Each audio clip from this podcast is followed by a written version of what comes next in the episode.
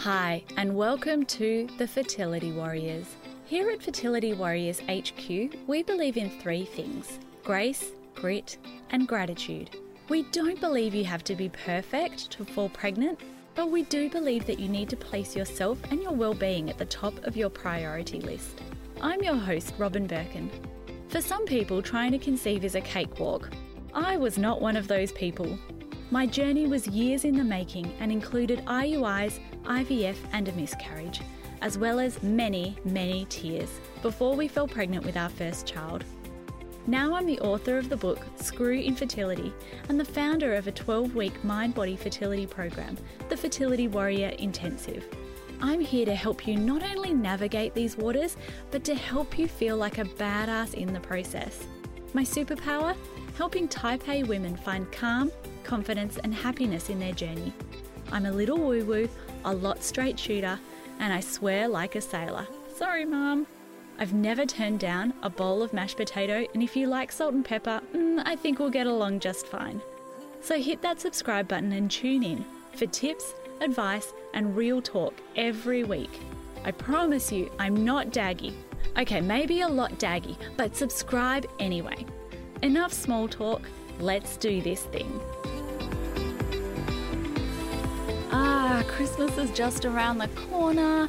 I know that for many of you in the United States, we just had Thanksgiving and we had a few discussions in our Fertility Warrior family Facebook group that's for the people in my program about navigating things like Thanksgiving.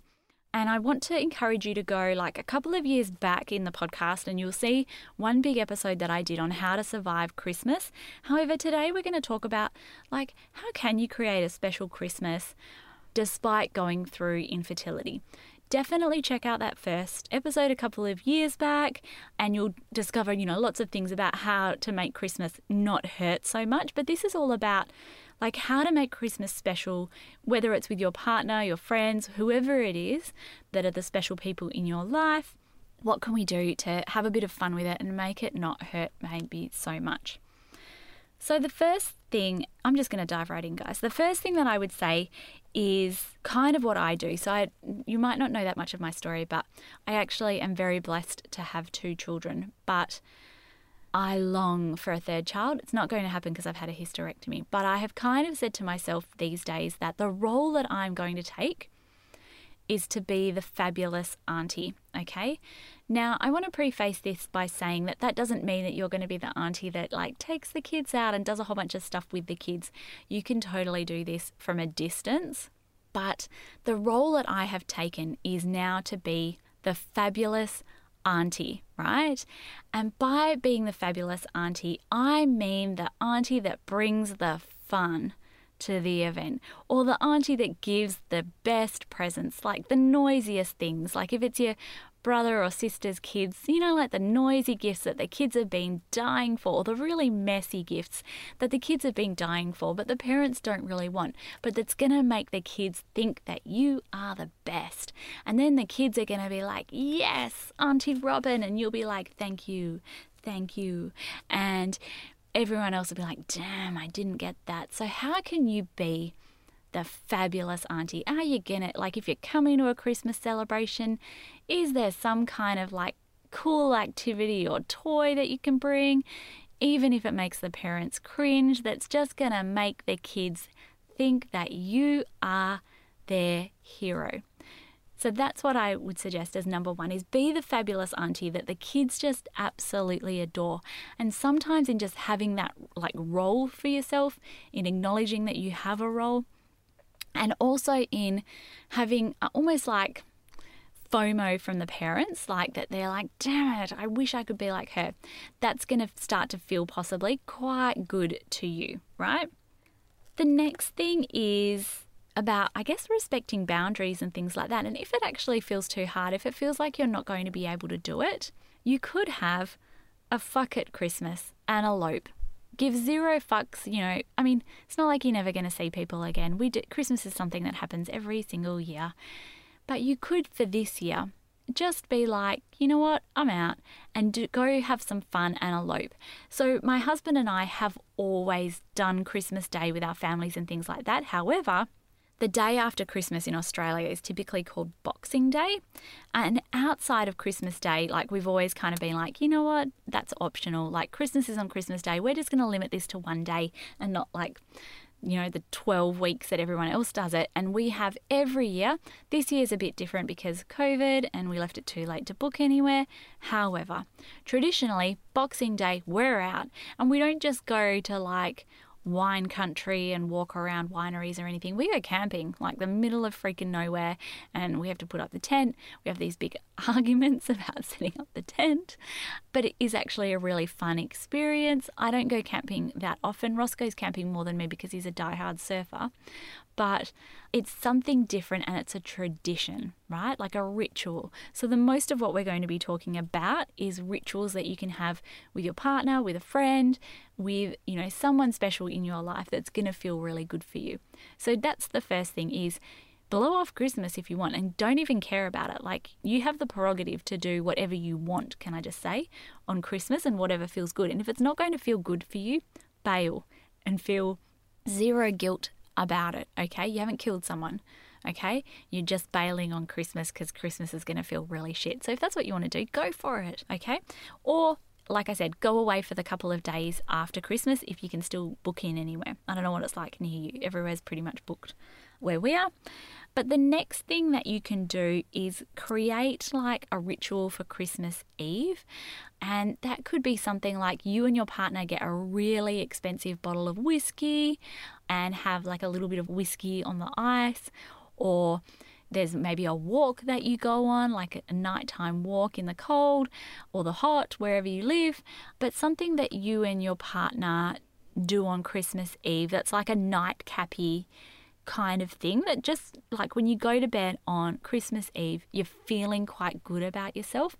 And I know that across the world we have different traditions. Some people have big dinners on Christmas Eve, whatever it is, but is there something that you and your partner can do right before you go to bed that's a really nice, special thing that's just a quiet moment amongst the two of us and it's something that you can easily replicate every year? The next one is that every year you and your partner go out and give each other as a gift. So it doesn't have to be on Christmas Day that you give this gift, but you go out and you pick for each other a really special decoration from the tree. And that's a really nice little ritual thing because then as things evolve and as things grow, as things in your life become different, you'll have all of these different decorations that you can look back on and you might even choose to you know get like a little bit of white out and write the year on the bottom of the decoration so that you can reflect on that when you look at the tree every year and reflect on how far you've come what's changed what progress you've made and things like that. And that can be you know those decorations will stay with you for a long time but giving each other a really cool and lovely decoration the next thing, and this is what I want to encourage you to have a real think about, okay? Imagine that you are having a really hard day and you break down in the kitchen, like cooking dinner. Like it's just been a really shitty time and a really hard day. And your husband comes up and gives you a hug, but then farts. And I hope that wherever you are right now, whether you're like walking, whether you are driving, that you just didn't see that coming and you've burst into laughter because you were trying to have a moment with the husband and he fucking farted. Come on, Greg. But notice how those moments quickly shift the mood. Okay? Well, how can you encourage more of that? How can you encourage more just unexpected, laugh out loud, silly moments, right? And notice how it happens with kids so often. Like you'll see a kid in a playground that'll all of a sudden go from zero to hero, right? Either way. How can you encourage more just silly, spontaneous kind of things? So, whether that is things like having some private jokes or private words to help you through at Christmas, things that you can say when you're with your family, or how many times can we say the word turkey? Like have a competition with your partner of who can say the a particular word the most, like just really dumb stuff that's just going to make the day go by easier and faster?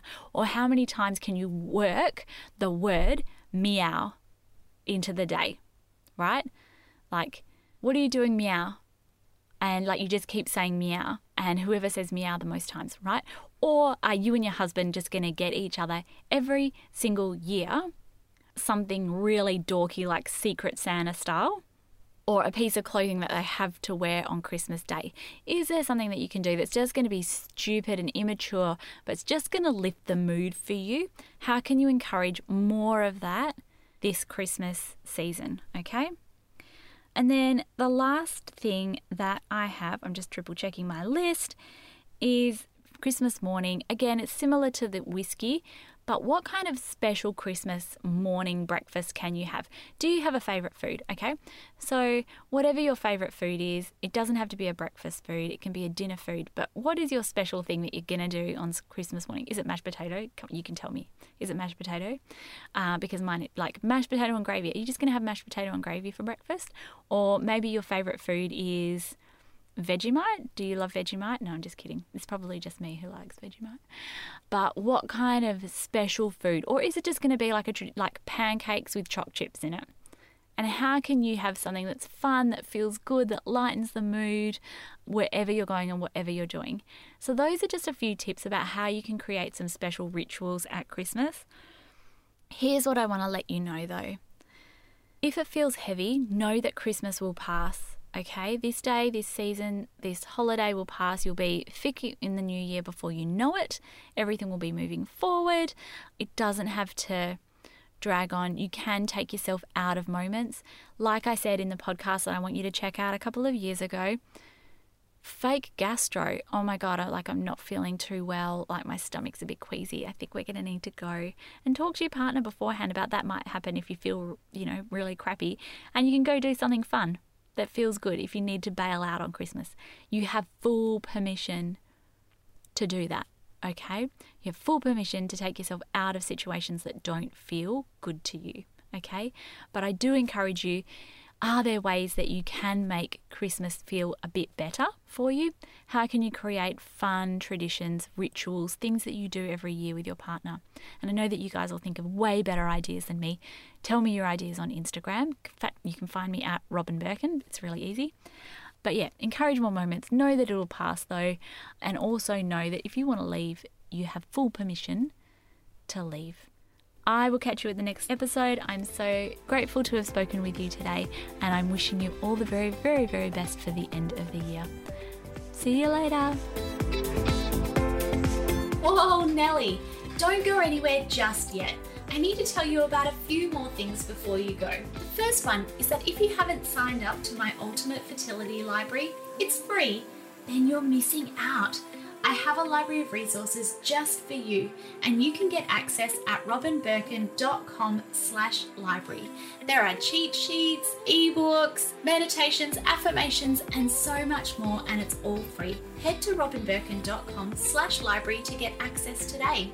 And lastly, warrior, I'm not a doctor, or a dietitian, or a financial advisor. I'm me and this information is for information and inspirational purposes only, based on my own experiences.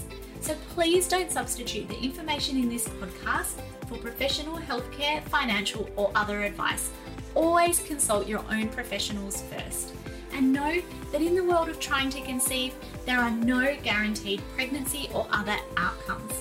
If you'd like to know more about my terms and conditions, head to my website at robynbirkin.com. Thank you so much for listening, and I will catch you next week.